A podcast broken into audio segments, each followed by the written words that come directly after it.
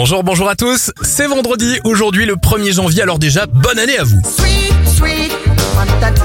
On va débuter cette éphéméride avec les anniversaires de stars. Le chanteur Alpha Blondie a 68 ans, 73 pour le papa de M, Louis Chédid. Il y a trop peu de temps à vivre ici.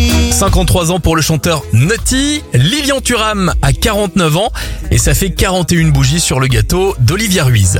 Les événements, le premier timbre arrive en France en 1849. En 1962, un groupe inconnu, les Beatles, passe une audition dans la maison de disques Decca qui trouve que bon bah c'est pas top et du coup bah la maison de disques les renvoie chez eux.